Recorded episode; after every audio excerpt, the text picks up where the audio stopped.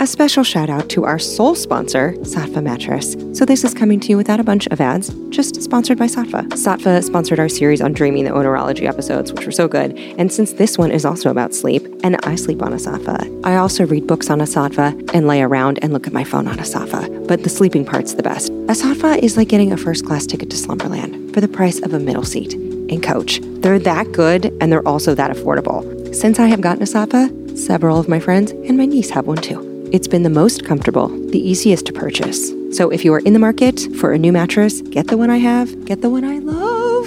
Saatva. See for yourself at saatva.com slash ologies. That's S-A-A-T-V-A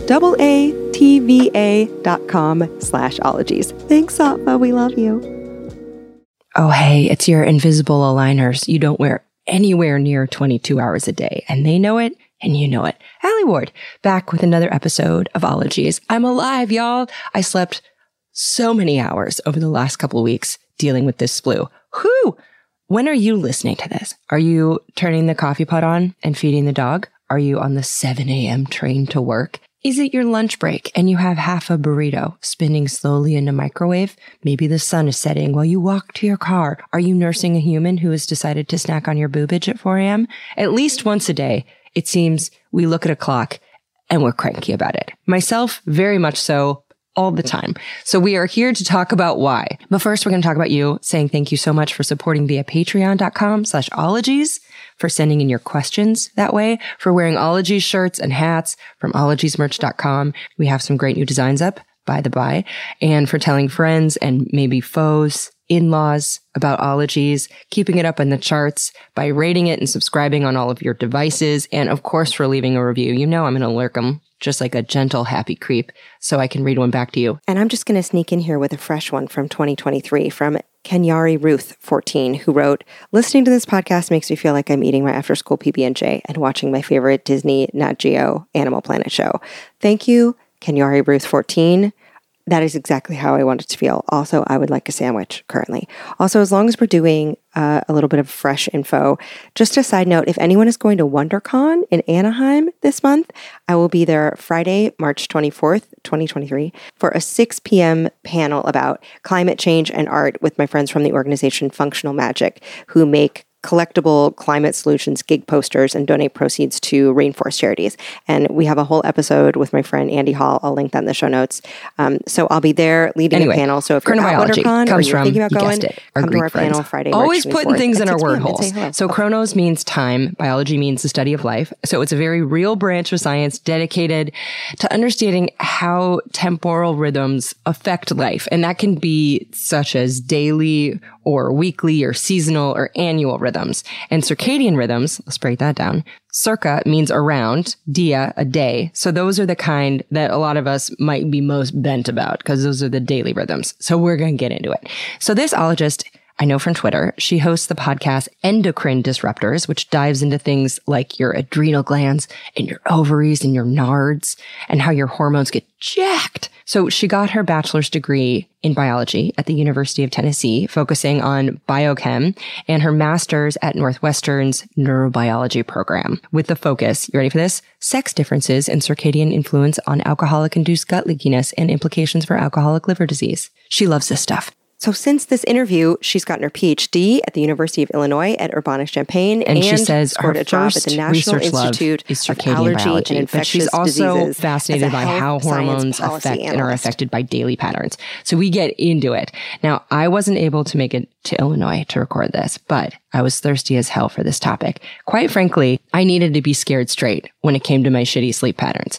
They're so shitty. They're so bad. So she graciously crammed herself into the world's tiniest sound booth in Illinois on a hot July day. And we chatted over video screen about what happens in our brain when we sleep and when we don't sleep. We talk about jet lag and alarm clocks and how rest affects your gonads and chronotypes and giraffes and eye masks and early birds and night owls and Botox and light pollution. So go tuck yourself in and let's wade together into the comfortable darkness with chronobiologist Katherine now, Hatcher. Doctor.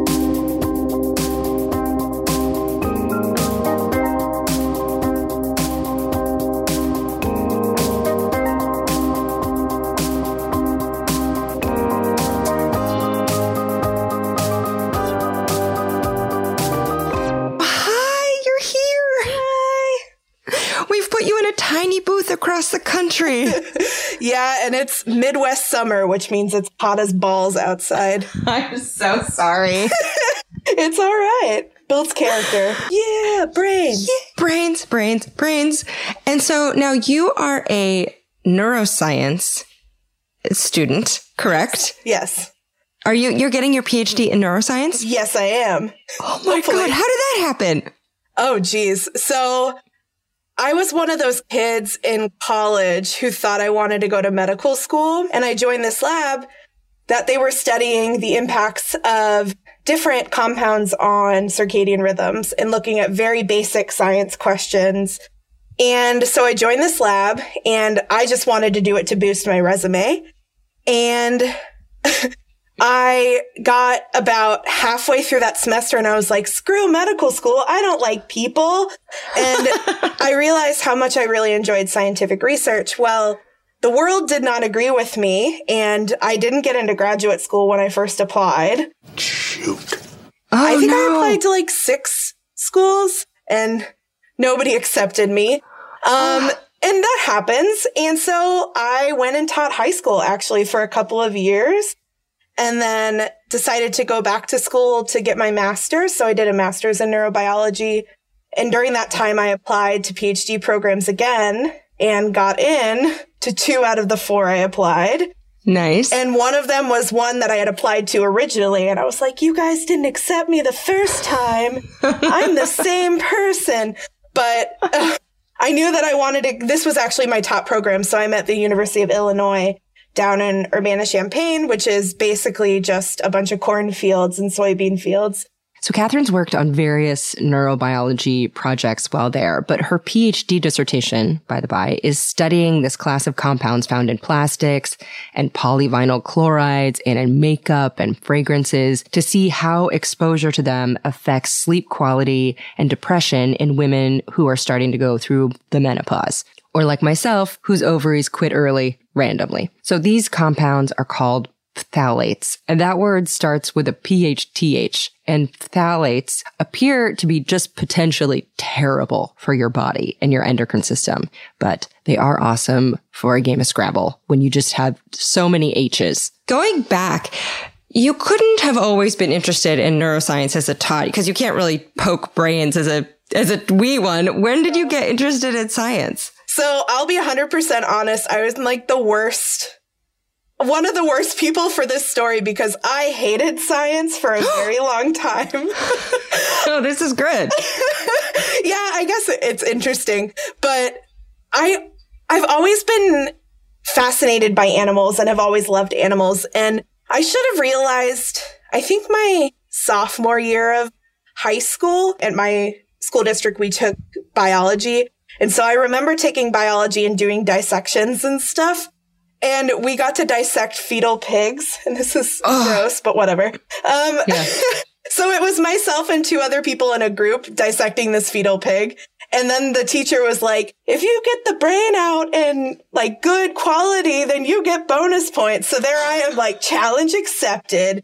And then I just, the two guys that were in my group, they were like, nope, not touching that. And I was like, fine it's going to be me.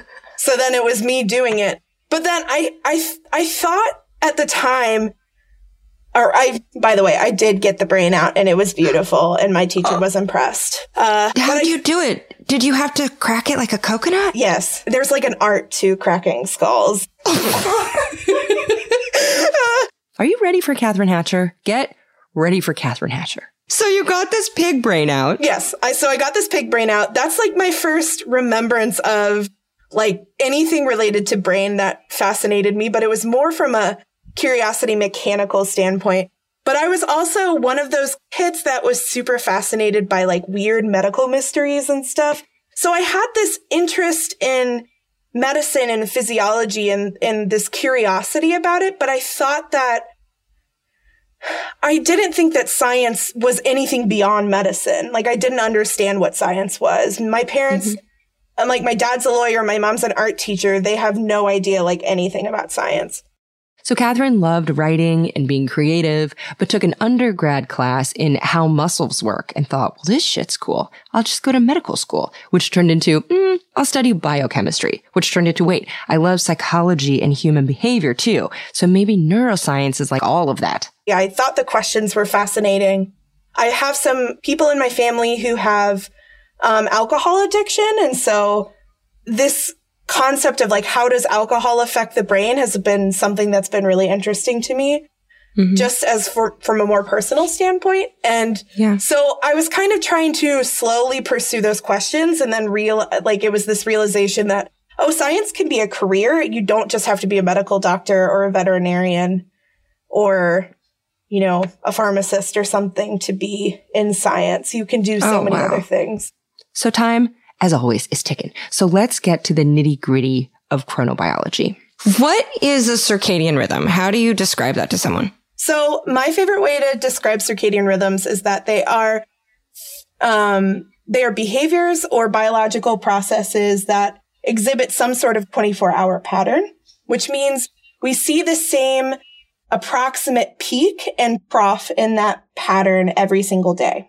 So mm. some examples of what these would be I think the most common people think of is sleep and wake activity because that's obviously the most interesting to us just immediately. We quote unquote sleep at the same time every day and quote unquote get up at the same time every day. Humans are weird because we can be conscious and make choices about when we get up or go to sleep. But generally most species, they go, get up and go to bed at around the same time every day. Is that just because that's when night falls and they're kind of more vulnerable?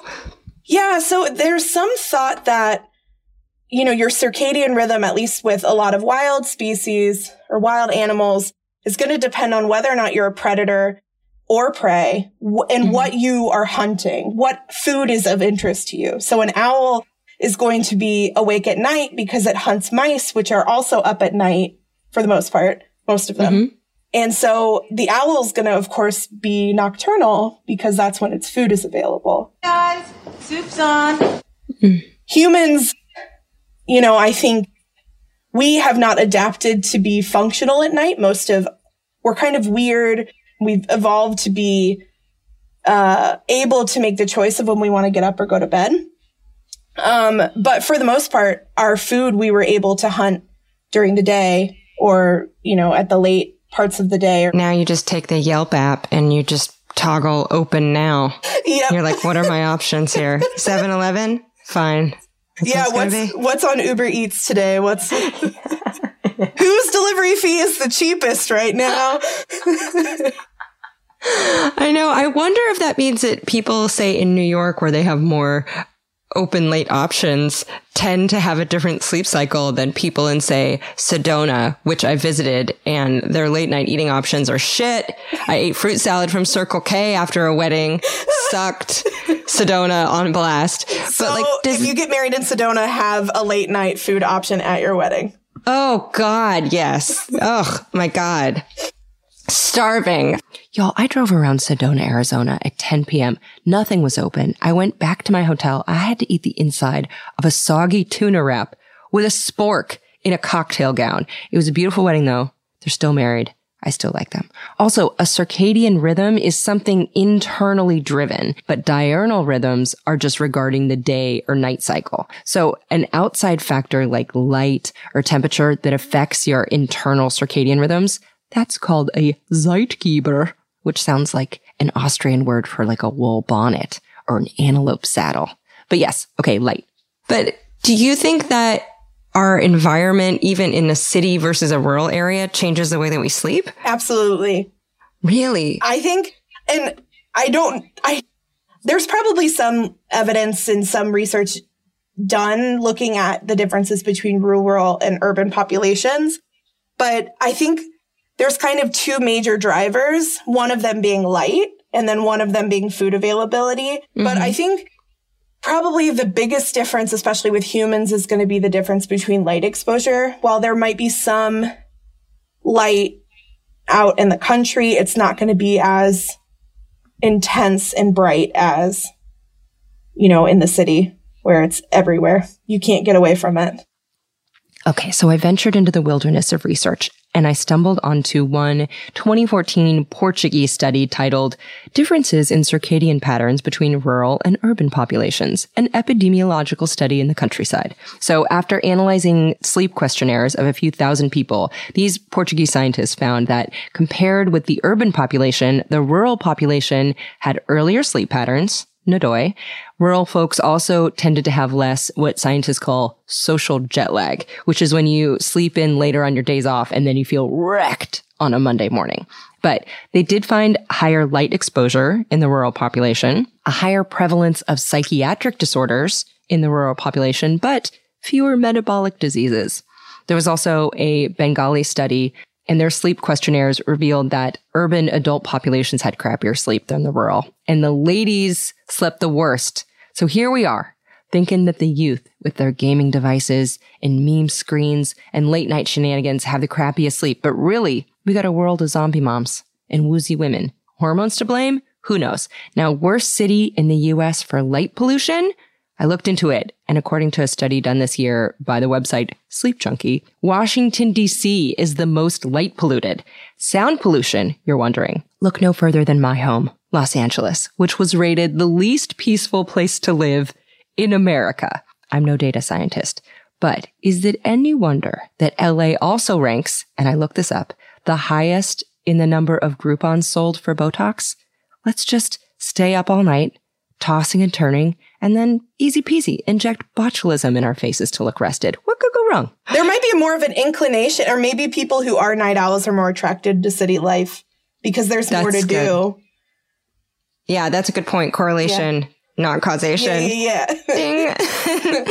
and so, why do we need circadian rhythms? Do they, does regularity make us healthier? Um, so I'll answer first question. So why do we need circadian rhythms? We know that our bodies have evolved. All species have evolved with this 24 hour pattern of light and dark. Mm-hmm. Um, and circadian rhythms are more so related to the 24 hour day. We think of this 24 hour pattern of sun, sunrise and sunset.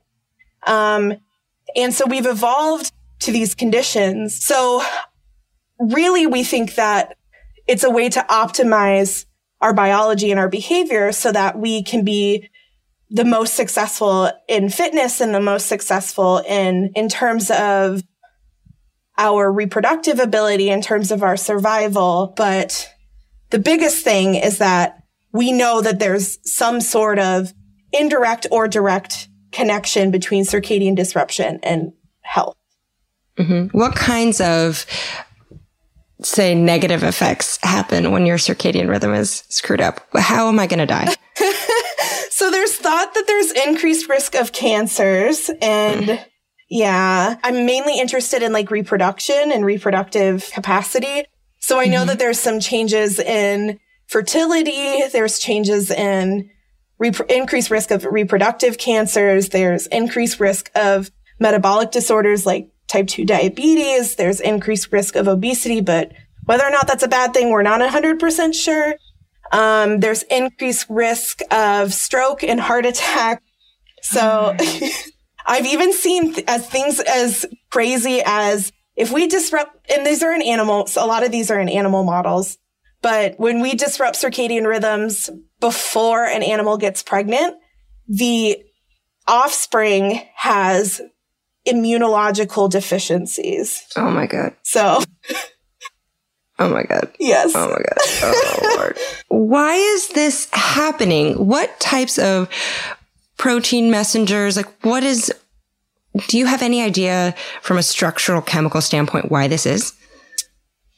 So there's this, this idea of internal synchrony among our different clocks. So we like to say clocks in the field, of course, because we're talking about time. It's about time. Mm-hmm. So it's thought that each, like there's one part of your brain that's considered the quote unquote master clock. That mm-hmm. is called the super, suprachiasmatic nucleus. So if you saw me on Twitter, my name is super There's a reason for that. Um, I'm, I am a little bit of a nerd. Again, that Twitter handle at super chiasmatic. She's committed to this tiny, tiny piece of brain anatomy. And I respect that. But so this, this part of the brain actually sits right above the optic chiasm. And so it's in the part of the brain called the hypothalamus, which is involved in regulating a lot of very basic systems in the body. So this little brain area receives direct information from light. It receives direct information from the retina, which mm-hmm. gets stimulated when light hits it. So then that communicates chemically to that part of the brain.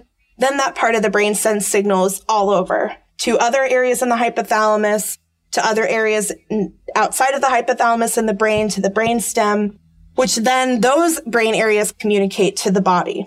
So the hypothalamus, side note, is a small area in the center of the brain that's partly responsible for hormone release. And the suprachiasmatic nucleus, SCN, is a teeny tiny part of that. And it registers info about light and dark and it sends signals everywhere just to let your bod know what's up out there. So there's this main clock in the suprachiasmatic nucleus or S- SCN.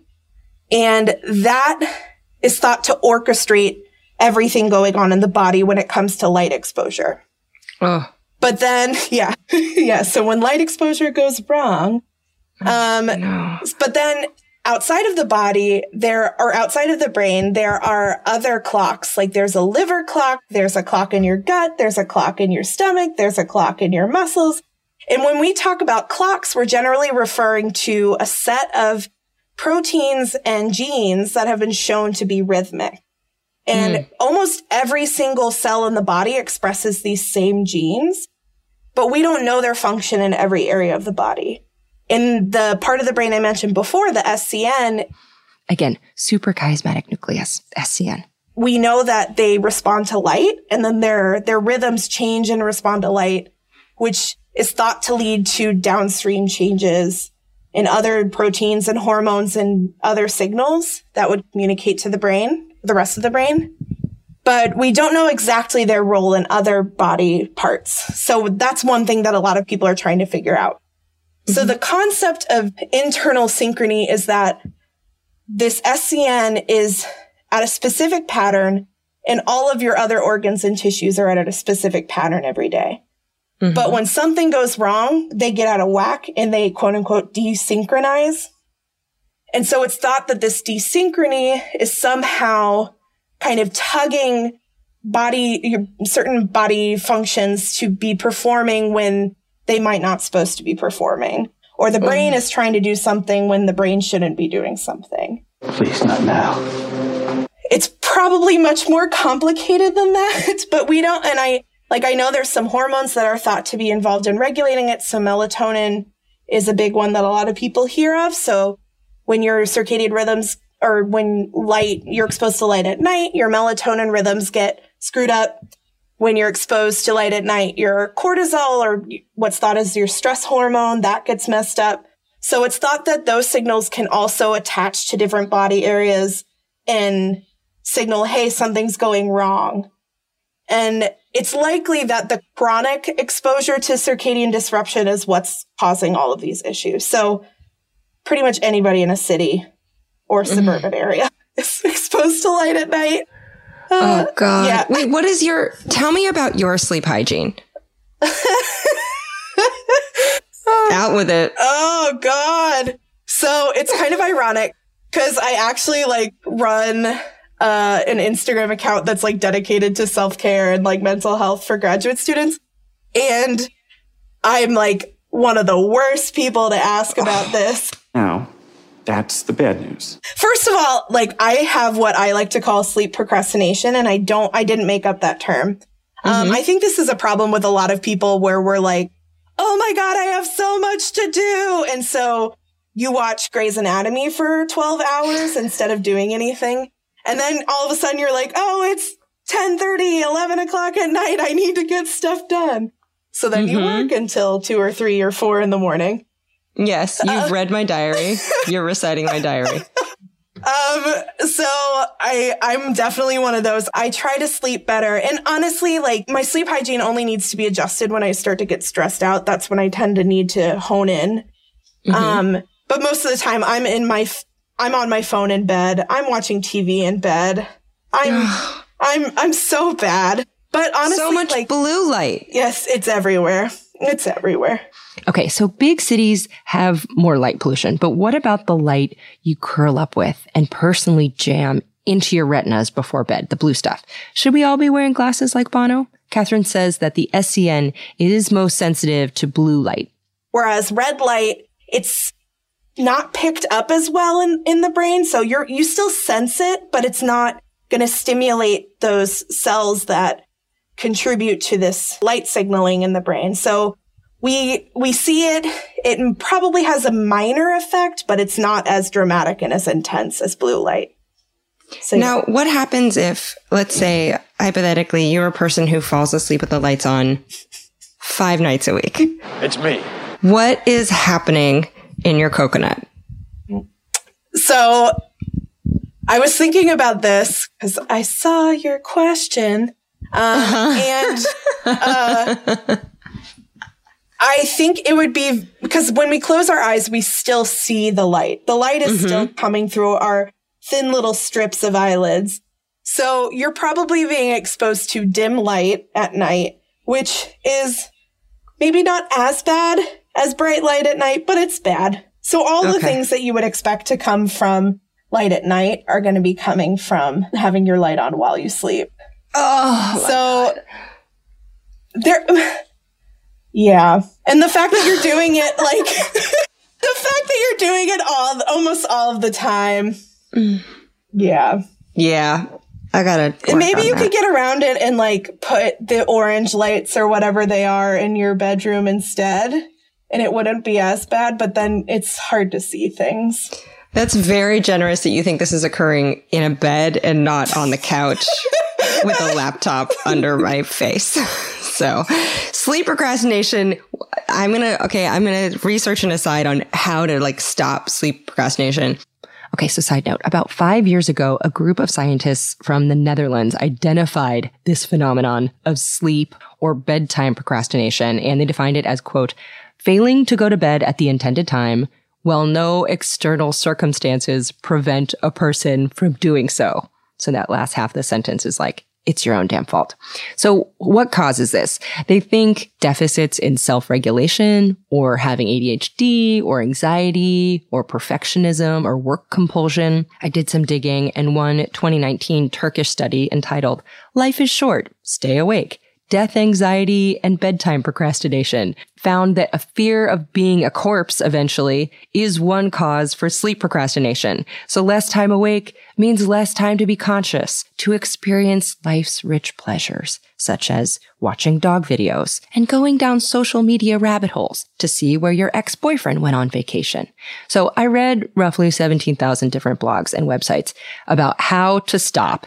And there was advice like take a nice bath at night and stop using your devices in the evening. Give yourself an hour a window to get ready for bed. Or on your to-do list for the day, set a bedtime first and then work backwards, scheduling your entire day. In essence, the advice is like, suck it up, realize your brain hates you for doing it, and then knock it off, dipshit. Or maybe you could just go banish yourselves to the woods for a while.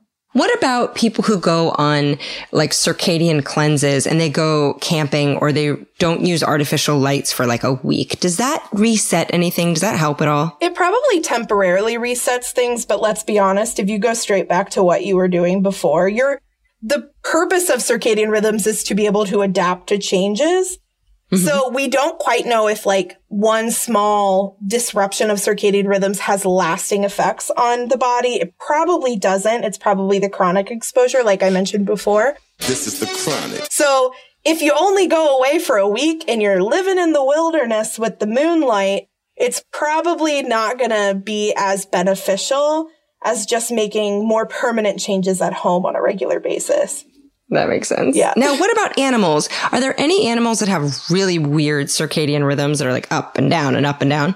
Cats basically don't have, they have circadian rhythms, but not in sleep wake activity. Really? Yeah. How does that work?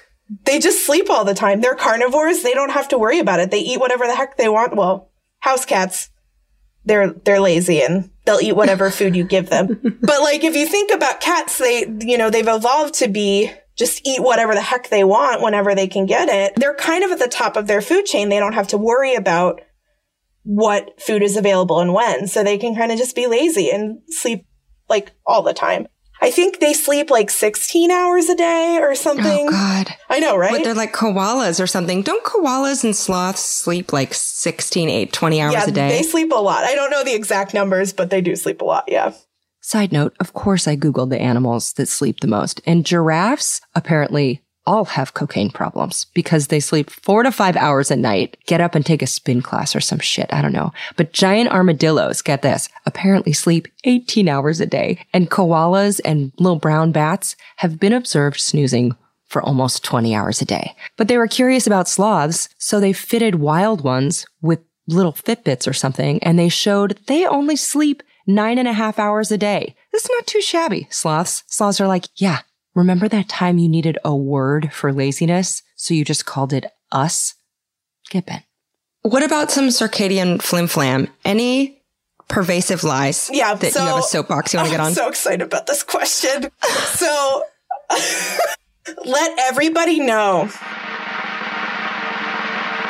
circadian rhythm is not a thing. There oh. is not a circadian rhythm. not singular. It's not singular. Circadian rhythms, like the word circadian literally means about a day. It's referring mm-hmm. to rhythms that occur about a day. It's any rhythm in the body. You don't have a circadian rhythm. You have circadian rhythms because there's so many different rhythms in the body that act on completely different patterns. So we can't just refer to one thing. Now, I get most people are referring to sleep wake activity. That's generally what people think of. But that's just one example. So if you say go potty at the same time every morning, that's a circadian rhythm in and of itself. Yeah. There is actually, there's like circadian rhythms in a lot of things. You think of it, there's probably one. Oh my God. Um, can I ask you Patreon questions? Yeah. Oh my God. Okay. I'm getting to them a little bit early because we have so many. And I highlighted a lot. And there are so many questions that I want to ask, but I want the patrons to be able to ask them. So I'm just like, let's get into it. Okay. Okay. But before we get to your questions, let's make some dreams come true and donate some money to a charity of the doctor's choosing. And this week, she asked that it go to the Society for the Advancement of Chicanos, Hispanics, and Native Americans in Science. And this organization aims to further those students' success in obtaining advanced degrees, careers, leadership positions, and equality in the STEM field. They are linked in the show notes to find out more about them. That is the Society for the Advancement of Chicanos, Hispanics, and Native Americans in Science. And the donation was made possible possible by a very special sponsor this week. Today's episode doesn't have a bunch of ads because it's exclusively sponsored by Saatva. I love our sleep episodes. I love our dreaming episodes. I love this circadian rhythms episode because sleep is so important. And even though we don't understand everything about it, we can all agree that we need it literally to live. And with a Saatva mattress, you do not have to go bankrupt. You do not have to max out a credit card or borrow money from your stepmom to get a luxury sleeping experience. I am such a champion for sleep, prioritizing it, investing in it, making it comfortable. That is why I have a Saatva luxury mattress. It is the most sumptuously comfortable comfortable mattress you can buy. I know you're thinking, sumptuously comfortable? That sounds prohibitively expensive. I'm going to stop you right there. Saatvas cost about half the price of the top retail brands, which is amazing considering that Saatva makes the highest quality mattresses you could buy. And they've had the best customer service I've ever dealt with. They come and set your mattress up for you. They take your old one at no extra charge. Delivery took like five minutes and they were so nice. Everyone I have dealt with at the company has been so cool. Saatva is a rare example of luxury and affordability sleeping comfortably side by side with each other. I would say luxury and affordability are really, they're spooning right now. So right now, save $200 on $1,000 or more at saatva.com. That's S-A-A-T-V-A dot com slash ologies. Thank you, Saatva. Let's continue the app. Okay, your questions. Okay, Patreon questions. So many millions of them. Forest Dots Hi Forest says, why is mine so fucked up and what can I do to fix it? Just straight up. So I have to say hashtag same. Um, So I would say our circadian rhythms, most likely referring to sleep wake activity, like I was just saying, um, mm-hmm. they can get really screwed up for a lot of reasons, but I think the most common for most people is lack of structure. So mm. this might be an answer to a lot of questions, but having a very consistent routine, especially with when you're getting up and when you're going to bed, and then when you eat food, those are going to be oh. like the biggest two most important scheduled things to have to help improve your rhythmicity. This just in, I looked it up and rhythmicity is a real word. Our body loves consistency. Our brain loves schedules. Even a lot of us think that we don't, but like yeah. at least our circadian rhythms do. You know, you have similar circadian rhythms to a moth. So you're not going to be like, you're, you're not as complex as you want to think you are. Um, so having a consistent schedule, especially with light and food and sleep, those things are going to be the most beneficial for fixing your rhythms. Oh my God, I feel very attacked, very seen. Uh, Ali Bravo wants to know what's the best way to get blue light in the mornings when you wake up before the sun comes up. Is blue light in the morning good for waking us up? It looks like there's some evidence for what they call uh, dawn simulation. So it's similar to those fancy alarm clocks that you can buy that like slowly bring light or using like a bright light simulator. So you can have those desktop ones that people use for seasonal affective disorder. Using something like that in the morning can kind of trick your brain into thinking, oh, the sun's up. It's morning. It's time to like do stuff. Mm-hmm. So there's been some evidence to show that that actually improves our attention and improves our cognitive performance in the morning as opposed to not using them. Are alarm clocks kind of evil when it comes to circadian rhythms, or are they just a tool we need to stay on track to circadian rhythms? I think they're a tool we need. Now, I've noticed mine has a really bright light that I can't dim. So I should probably get rid of it and get a new one. Um, cause it, I actually like can see it through my eyelids when I'm oh, trying oh, no. to sleep. Um, but, but yeah, I think they're more so a tool to kind of keep you consistently on schedule, especially when you have to get up and go to sleep at a specific time of day and you don't have as much flexibility. Man, we need what we really need. Hear me out. We need alarm clocks that are sleep clocks that are like, and you're in bed. you know what I mean? Yeah. Like we need a 1030 alarm that's like, okay, all right, fucker, time to brush your teeth. Have you tried doing that on your phone? No, but tonight's might be night number one.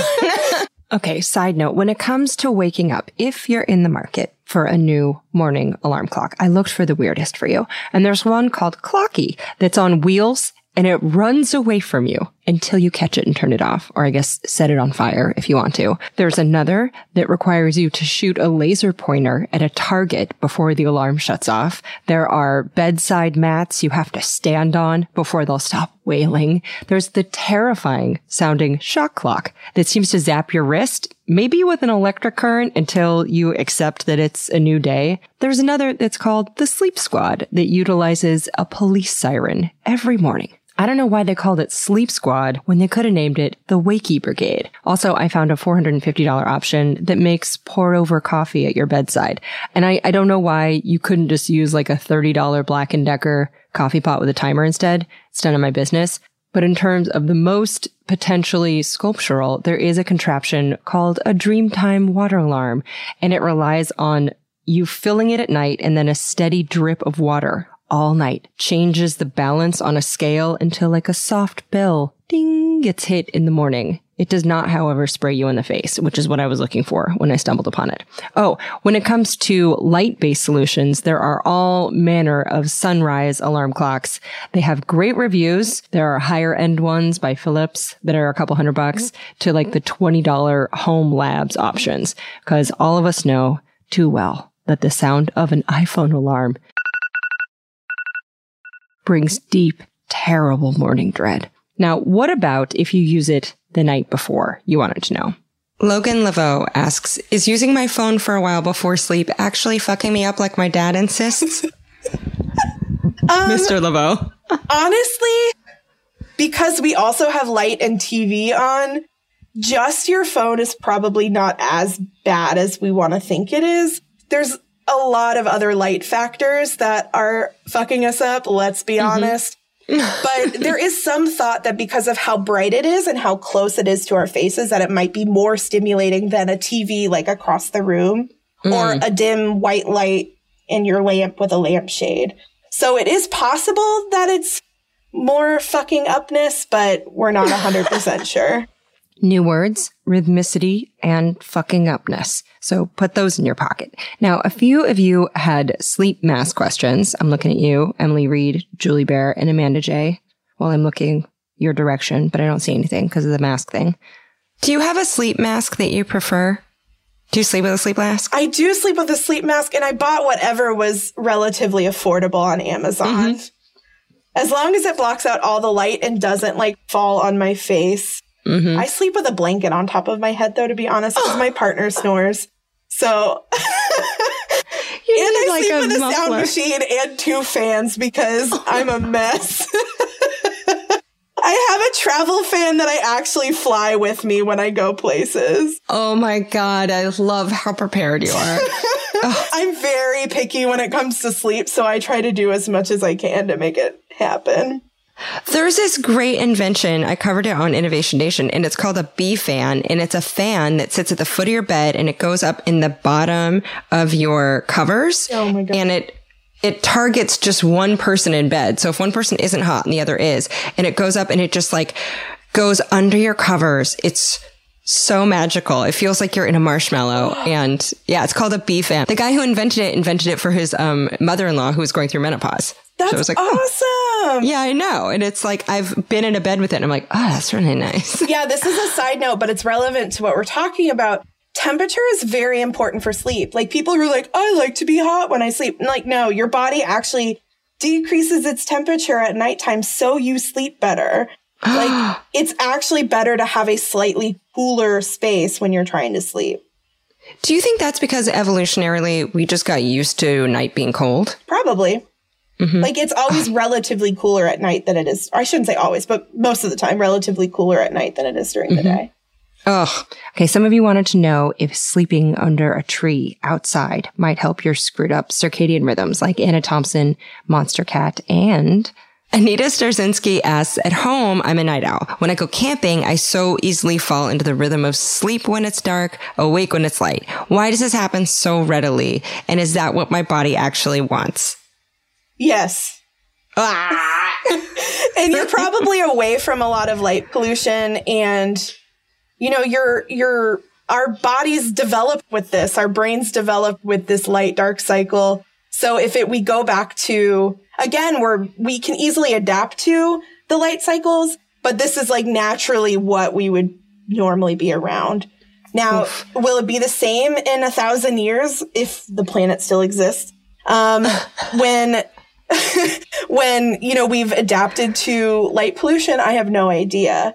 But at least for now, you know, we adapted and we evolved to normal light dark cycles being the sun and the moon and the sun and lack of sun. So of course we're going to feel comfortable and happy and at least our sleep will when we're back with nature. Mhm. That makes me want to go camping know, and right? cover myself in DEET. Just do me a favor. Check your crevices. Thank you. Now, all of us, I'm sure, want to know about the blues and the blue light and anxiety and sleep such as Evan Jude, Chris Brewer, Heath Allen, Becca B, Megan Lucian, Hannah N, Sarah Wingfield, Cranulation, Hassan N, Sarah Clock, Casey Rose, and Becky Baker says, why do I need to sleep 14 to 18 hours a day when my depression flares up? Mm. Also asking for a friend, is that why some people have clean houses and obedient children? um, so, oh, this is a good question. I think that I'm not 100% sure, but I think that with depression, one of the symptoms is fatigue. So it might be that we're trying to combat fatigue with more sleep um, instead of our normal, whatever. If you're Alie, probably three hours of sleep. If you're, if you're me, like maybe six or seven hours of sleep. You know, normally that's what we get, but then we try to make up for feeling fatigued when we're depressed by sleeping more. Depression and sleep are very, very, very tightly tied together. And so it's really hard to figure out which comes first. Are you depressed because you're lacking sleep or are you lacking sleep and feeling fatigued because you're depressed? It's mm. likely a some combination of the two. Okay, side note, I looked into this and I'll give you just the gist. Mental health and sleep are very linked. Sometimes sleep issues are a symptom of mental illness and sometimes they can cause mental troubles. Often they just keep cyclically making the other worse. So what can you do? You can see a doc, but before you go in, you might want to keep a sleep journal for two weeks to show them when you slept, for how long, what troubles you had. Doctors also suggest a bedtime schedule and a routine, of course, very helpful, as is limiting stimulants altogether, or at least in the afternoon. They suggest getting plenty of sunlight or using a light box that mimics the sun if you have seasonal depression, especially up here in the US where we're in the darkest days and I'm not talking politically, I just mean winter in the northern hemisphere. Speaking of which, some patrons had seasonal and latitude questions, such as Misty Clardy, my Montana cousin Nathan Bronick, hi, Michelle Lee, Deli Dames, and First time question asker, Evan Jude asks, how many humans, plants, and animals who live closer to the poles and experience continuous daylight and nighttime around the winter and summer solstices, like white nights in Russia, how have they adapted or evolved differently? How do they deal? And have you seen Midsummer? I haven't seen Midsummer. Do I need to see it? I think it's about a white night. I think it's a horror movie that it takes place in a like a continuous daylight yeah. night. Um, so my friend is actually one of those people that's lucky and gets to go to Antarctica. So I've tried to ask her, like, yes, yes, she's boss.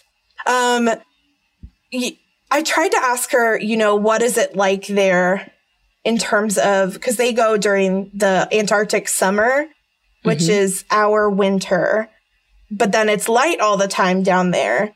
And mm you know, she said that yes, it's harder to get sleep, but most of the time they, you know, they have ways to control the light and dark in their facilities. But there's really not a lot of research done on the people that live in these polar areas. And I think I recently saw an article that they're finally starting to do studies on the resident scientists that live in Antarctica, which is like, that's the perfect population of people. It's a very controlled environment, very controlled food, a lot of controlled factors. So I think they're finally going to start looking into it because my educated guess would be that there is probably higher rates of depression. There's probably higher rates of things that we associate with continuous light exposure.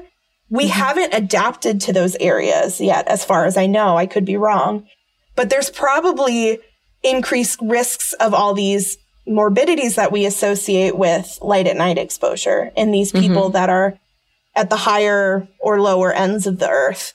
Um, also, like during the long or during the winter, their respective winters, I think that's probably where the increased depression might poke itself through because they're not getting enough light. Like we need light. Mm-hmm. Even if it's not warm outside, we need light exposure. Quick aside, I poked through some reports about mental health and latitude and found one really fascinating study which looked at how rare suicide was in pre-colonization Greenland versus modern lifestyle. And apparently birth month and birth season tended to affect those kind of mental health issues. And while those types of deaths increased a lot post colonization, the seasons had less of an impact because of the introduction of artificial light. So knowing the amount of light and darkness that our suprachiasmatic nucleus receives can have major impacts on our hormones and mental health. What about when we futz with the clock itself and throw the whole system off twice a year? Julie Bear asks, daylight savings time, abolish or keep? Abolish! Um, okay, she says we can't be friends if you say keep. Actually, the Society for Research on Biological Rhythms, they just released a statement about why we should abolish the daylight savings time. But um, they so the people who are in charge of studying circadian rhythms and other biological rhythms are like, get rid of it. Mm-hmm. So it's a waste. Like we don't need it anymore. Mm-hmm. And don't they say that when they kind of shave off an hour of sleep, uh, there's a lot of heart attacks and a lot of uh, health problems occur that, like the following week after. I've read that somewhere. It's basically jet lag. We're forcing jet lag on people. Oh, that sucks. um, oh, and I know that there are questions about jet lag. Okay, we're going to get to those in a sec. But first, just a 2023 update for y'all. So, no, you did not hallucinate stories about the abolishment of daylight savings time.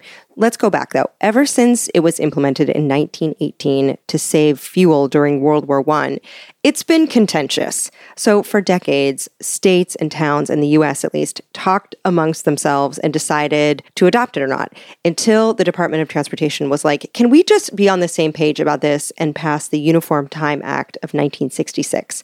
But then in 1972, big sigh, the act was amended and Arizona noped out. Hawaii was like not into it. Many other island territories also do not observe daylight savings time. But a bipartisan group of lawmakers are like, let's just ditch this once and for all, folks, and got the Sunshine Protection Act passed in the Senate but it died in the House. And I asked Katherine what her take on this recent news was, and she wrote me yesterday to say no major updates despite the Sunshine Protection Act, which has yet to pass the House. Uh, there are no plans to either maintain daylight savings or end it. Proponents of permanent daylight savings time say it's better for the economy, whereas most people in the research and medical communities agree that permanent standard time aligns best with our normal sleep and wake rhythms and is likely to be better for our overall health. So that's the latest. And yes, in the US, we just turned the clocks forward on Sunday. So you're not imagining it, you might feel a little wonky adjusting even to the one hour shift. But I like to use daylight savings time as an excuse through like September. Still adjusting. But first, another very important question. Julie Bear also wants to know Do you giggle and snort when you hear and say the word diurnal because it sounds like a pair of urinals next to each other? yes. okay, good. That it's a fun word. it's a fun word. That makes me feel better. Patron Alyssa also asks this next question. Paul D. Simmons says, I have read that folks who are blind, even with no light perception, still have melatonin cycling and diurnal rhythms.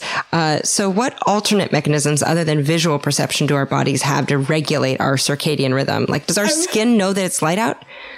Our skin doesn't know, but I'm actually really excited about this question because we didn't get to talk about these little guys.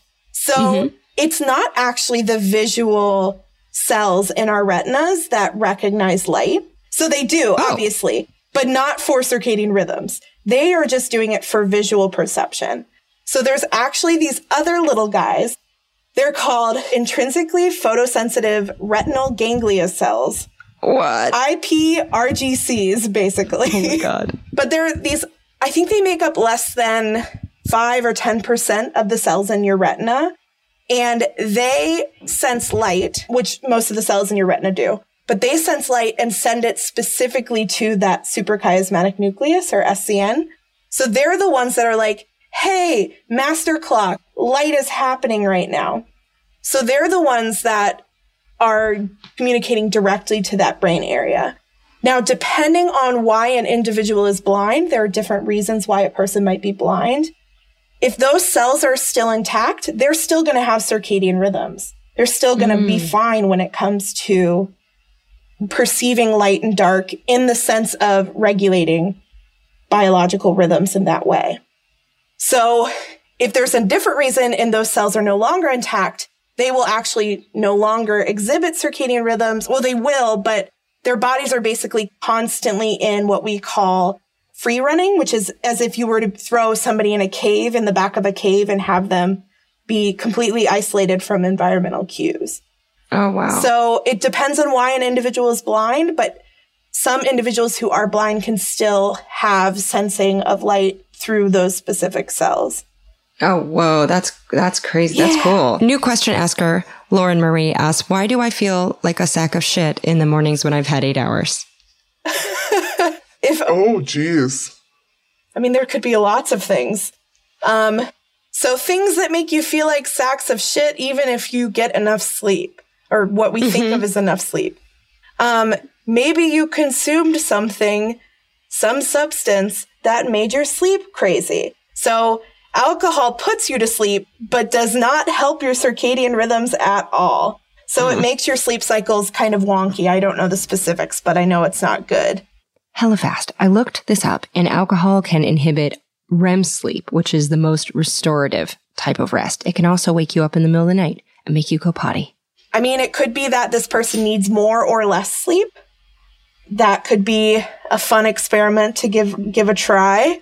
Um, some people do better with exercising at specific times of day. So depending on when this person's exercising, I've read some places that like heavy exercise in the evening is not good, but then I can, I know anecdotally, I can like go to a boxing class and be fine.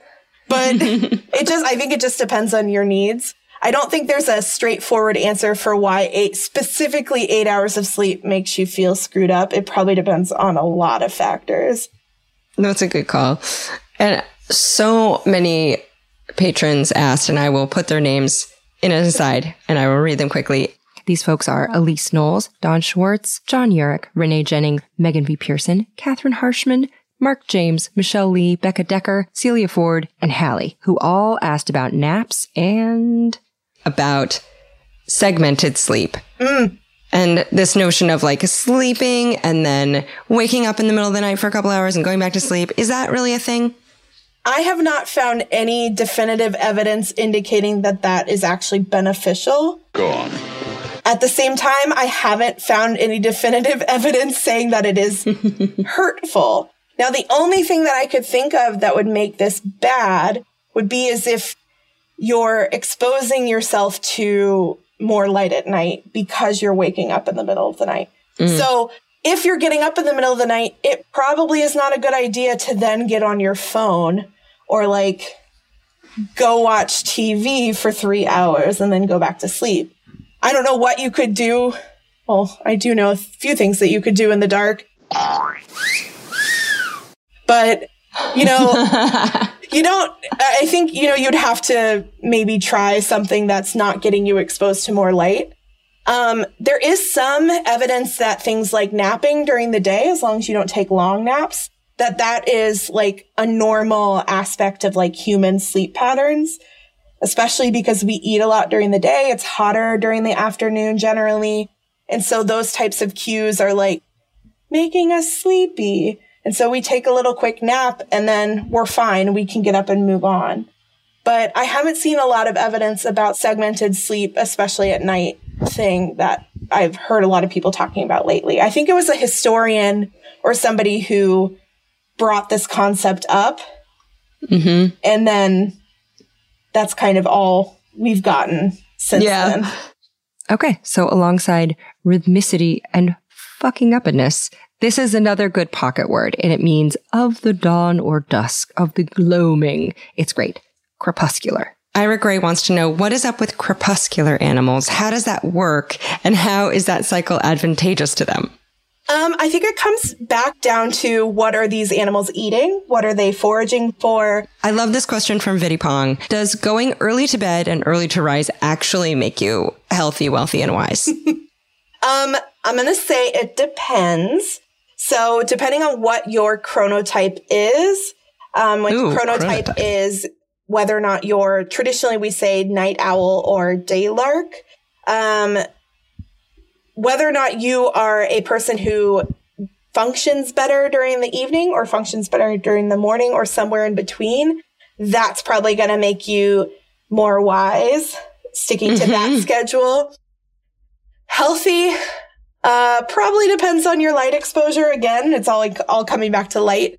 And then wealthy, uh, good luck.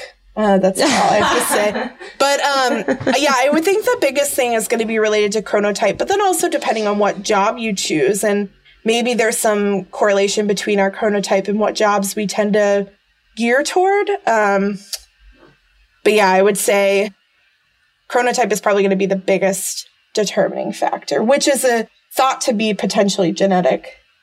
So Yeah, and so many patrons uh, asked that question. Many of you little birdies had chronotype questions, i.e., night owls versus morning larks. such as Stephanie Broerdes, Sarah Jane James, Chelsea, Fruitfly, Molly Henning, Jasmine McLean, Michelle Minert, Anna Thompson, Hannah Claire, Rachel Mount, Sophie Cosino, Emma Glides Game, Teresa Passanova, Justin M. Gifford, Charlotte Fjellkegard, Henny Bergstrom, Kelly Brockington, Aaron Pandora 2, First time question asker, Lara Dergovich, Erica Butler, Madeline Winter, Bree Johnson, Charlie Wong, Heather Woodford, Beatriz Bellaquava, Heath Allen, Kayla Perez, Sarah Sexton, and Erica.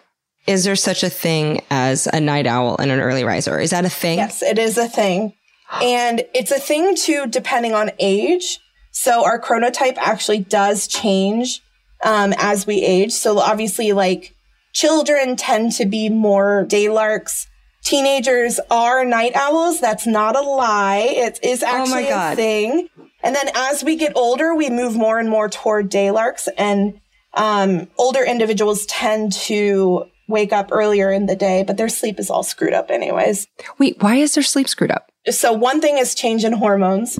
So lack of hormones or uh, extreme levels of hormones compared to what would normally be occurring during quote unquote reproductive age. Um, but then also it's thought that the areas that are most involved in regulating circadian rhythms age as well. We don't know what that aging looks like, but it's thought that those brain areas, just like other brain areas, could potentially be aging and not functioning as properly as they normally would. Oh, wow. Yeah. Cause one patron asked about older folks and why they get mm-hmm. up so early. Um, Greg Wallach asks, ever since I got a weighted blanket, I fall asleep with the lights on constantly. Is that bad? But Greg Wallach wants to know also, do you like the song Day Sleeper by REM, where Michael Stipe actually croons about circadian rhythms?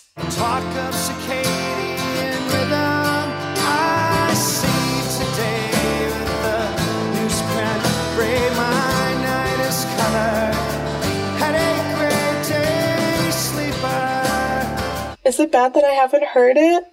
I'm going to have to send it to you. Please, How dare you? Please. How dare you? I'm not getting a PhD until you can karaoke that entire I know, song. I know, like the really popular REM song, but. Well, this is about to be perhaps your favorite. I'm going to send it to you.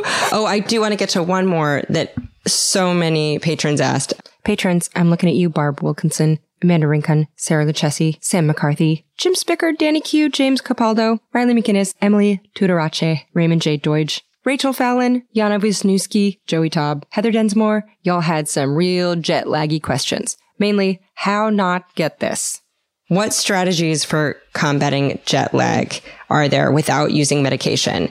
Do we just have to suffer through it or are there behaviors we can to adjust faster and more easily? Like what is jet lag? What's happening?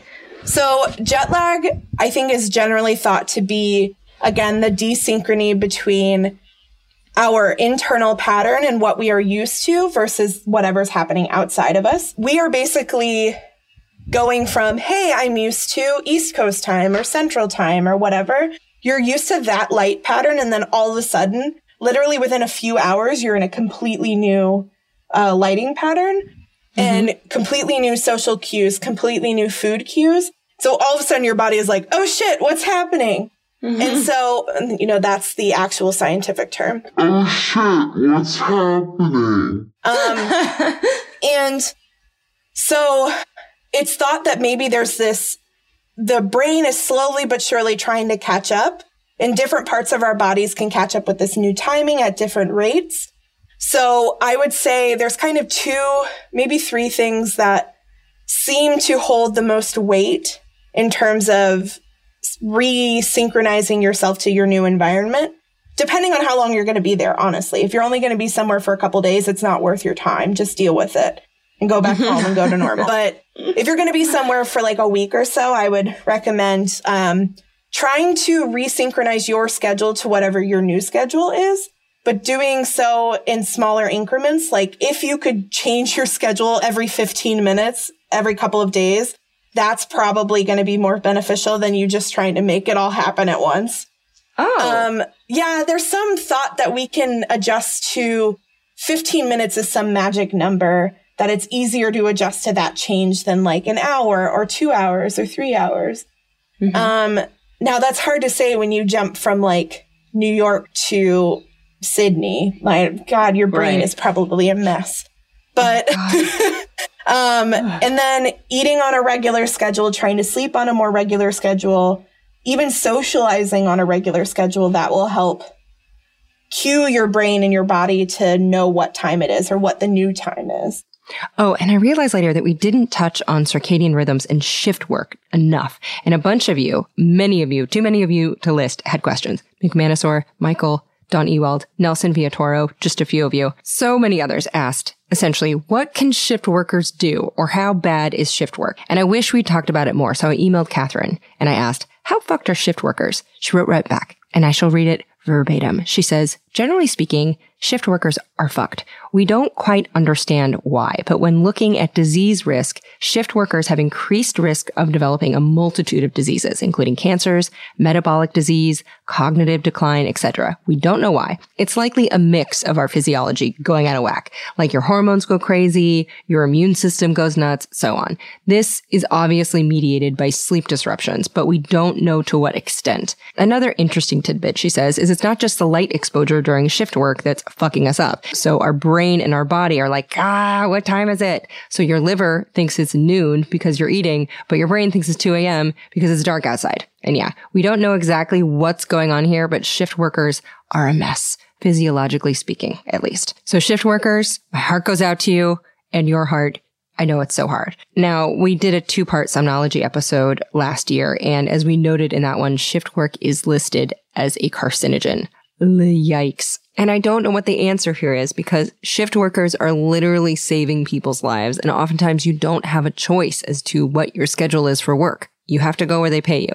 So be nice to a shift worker. I think there should be a national shift workers day. We should all have to get up and give you presents in the middle of the night just to see what it's like one time. So I don't know, but I want everyone to take care of themselves as best they can. So the main point, Let's get control of our sleep, people. Do what you can. A lot of folks asked about how much control, though, is too much. Like, what about sleep hacking? Rebecca Wendell, Joey Tab, and Ron LeBlanc wanted to know.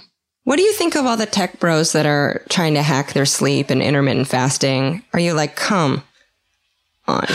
I'm sure there might be some small benefit to it, but it's I've heard recently of like people trying to hack fertility using light.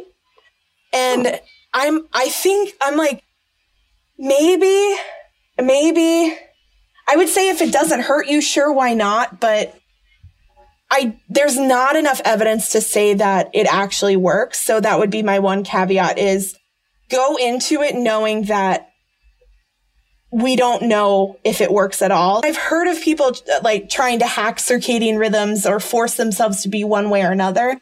And to some extent we can, but we only have so much control over what our body naturally wants to do. P.S. I just went down a rabbit hole reading about people who sleep on magnetic pads and they tape electrodes to their face and nap for a few hours at a time all day and all night folks who strap ice packs to their body sounds like a giant pain in a biohacker's ass. P.S. Do you need to fall asleep quickly? I shared this in the somnology episode, but my mom taught me a brain trick where you think of a category like fruits or movie titles or things you'd find in a purse and then think of something that starts with an A and then something that starts with a B and a C and on and on alphabetically until you drift off. We call this the fancy Nancy. So I hope it helps if you need a tactic to lull you into dreamland. I use it all the time. Thanks, mom. Okay. Moving on. Mm-hmm. And last Patreon question. Allie Cooper wants to know blackout shades, friend or foe? I would say friend. Okay. So even if the light doesn't come in in the morning, is it better if you use blackout shades and then you just like wake up at six? Like, all right, light, here we come. I would say if you could, uh, maybe in an ideal world, if you could have blackout shades, red or amber light bulbs in your mm-hmm. house at night, and then maybe one of those fancy sunrise alarm clocks uh-huh. and things like that that can slowly simulate a normal light dark cycle, that's probably going to be the most beneficial to us than just like one thing. If you just put blackout shades you're right. You're going to be blocking out the daylight in the morning. So it might be harder mm-hmm. to wake up. But then if you add a little sunrise simulator, that's going to wake your little butt up easier in the morning. So, you know. Or we could all just sleep on the porch with no light pollution. yeah, there's this big old ugly uh, um, street lamp that's like right outside my bedroom window that just makes me sad every time I see it. Oh, like, you're oh, killing man. me slowly. What else just kills her? Okay, worst thing about your job. Shittiest thing about your job. What sucks? Okay. Other than me cramming you into this like tiny hot recording booth in July. Honestly, the recording booth isn't that bad. It's the literal, I don't know if you can see it, but like footstool that they put in here. My butt ugh, is so sore. Um, it's fine. It's it's basically like simulating a squat for an hour and a half. But um my thighs will be glorious. Um, so I wanted to say emails because they suck, but I'll be honest, I'm somebody who I check my email like 30 times a day because there's something satisfying about getting an email. I feel like I'm wanted. Um, mm-hmm. so really the thing, and this is, you know, anybody who's potentially interested in doing circadian rhythms research, there's this running joke that in order to study circadian rhythms, we have to fuck up our own. So my master's experiments, I would have to go in from like 10 to 11 at night and then be back in lab at 6 a.m. in order oh. to run oh. my experiments. I've done experiments here at Illinois where I had to be in lab from like 7 p.m. to like 5 a.m. checking animals. Oh. Circadian rhythms research, be prepared to not have any more circadian rhythms. Like just Oh my God. Up. So oh. that That's, is, I mean, this is like doctors. Doctors yep. have like the worst health. Yep. What is the best thing about what you do? What do you love the most about it? Or about circadian rhythms? So I'll I'll answer this with two things. So I'm going to cheat. So mm-hmm. my favorite thing about being a scientist in general is like that moment where like your data start to slowly make sense. And they never really fully make sense because that's life. But mm-hmm. when you start to create a story with your data, it's some of the most exciting exciting moments of your life as a researcher. And then you get to talk to people about it either through podcasting or through social media or through conferences or writing papers. It's some of the most exciting times of being a researcher. And then also you start to develop new ideas and new questions because science never ends. Um, mm-hmm. about circadian rhythms in general, we didn't get to talk about this, but circadian rhythms don't just regulate hormones, but they are also regulated by hormones themselves. So like mm-hmm. things like estradiol or estrogens and testosterone and cortisol and all those fun hormones we like to talk about, those actually feed back and regulate circadian rhythms too. So like circadian rhythms don't just do things, but they also then get feedback and get regulated by not just environmental cues, but also internal cues too. And I think it's just so fascinating. It comes back to my love of homeostasis again. I don't know why, but it exists. So I'm realizing in summation, I can't treat my body like a robot. I'm a human organism mm-hmm. and I have to treat it at least as nicely as I would my dog. Yeah. Love your dog, love you. Right? Yeah. I mean, I would never expect a poor dog to like not eat for most of the day because it was like working and then just give it a bunch of donuts and Pepsi and then keep it up all night and be like, what? Why do you feel like shit? You would never do that to an animal. No, no, we're not machines. This is interesting. I feel like the takeaway from this is that we're fragile beings. Yeah, we need I mean, and tenderness. and sleep and food and a schedule. And schedules and routines even though we hate them. Oh my god. So routines are our friends. Oh oh especially I, for people have who have sleep. And now insomnia is a completely different beast mm-hmm. insomnia needs tender love and care from a different perspective but just like sleep procrastination general sleep difficulties like trouble getting to sleep that's not related to insomnia Get a damn schedule. Get a damn schedule. Thank you, almost doctor. almost doctor's orders. Uh, yeah. So, for more on Katherine Hatcher and the podcast Endocrine Disruptors, co hosted by Shreya Patel, go to endocrinepod.com. Katherine is on Twitter as Super Chiasmatic. There's a link in the show notes. There are also links to all the sponsors and to the charities. I'm Alie Ward with one L on Twitter and Instagram. Say hi over there. Uh, we are at Ologies on both. You can check out the show notes for more links, including links to merch. Thank you, Bonnie Dutch and Shannon Feltus for managing the merch. They have a podcast called You Are That. They're so charming and funny. And to Erin Talbert for adminning the Ologies podcast Facebook group. Thank you to assistant editor Jarrett Sleeper of MindJam Media and the mental health podcast, My Good Bad Brain. Thank you to Emily White and all the transcribers in the Ologies transcribers group. I see you. I love you.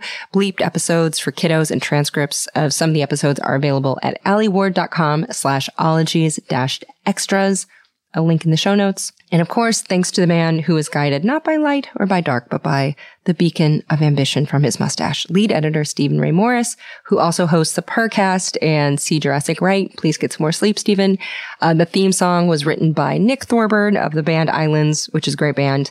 And at the end of the episode, you know, I tell you a secret. And this week I woke up and I was like, mm, I love the smell of a Christmas tree in the house. And then I remembered we don't have one and that I had left a pine scented candle burning all night in my office. I'm very lucky nobody died. It smelled so good. The phthalates literally likely killing me. So please get some sleep. Please do not do it with any candles burning. Let me be a lesson. I got very lucky. Get some shut eye. Your suprachiasmatic nucleus is begging for it, as am I. So be good to yourselves, you little monkeys. I'm so glad to be back. I slept so much when I had the flu. And that coupled with this episode perhaps has changed me forever. I'm kind of like, sleep. It's cool now. I get it. Okay, bye. Pachydermatology, cryptozoology, litology, nanotechnology, meteorology,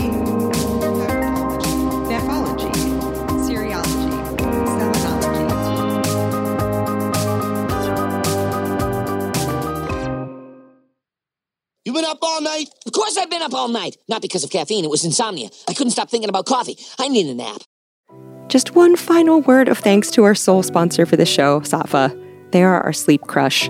We love them. And if you want to start prioritizing sleep and rest, please do. As someone who used to think I was too tough for sleep and have learned that sleep is one of the best things you could do for yourself and it is worth the investment of time and the investment of a new mattress. You deserve a mattress that is top of the line without having to take out a second mortgage while you're at it. Saatva mattresses are for you. So visit saatva.com slash ologies right now and you can save $200 when you purchase $1,000 or more. That's S-A-A-T-V-A dot com slash ologies. And thank you again, Saatva. Sweet dreams. Bye-bye, bye-bye.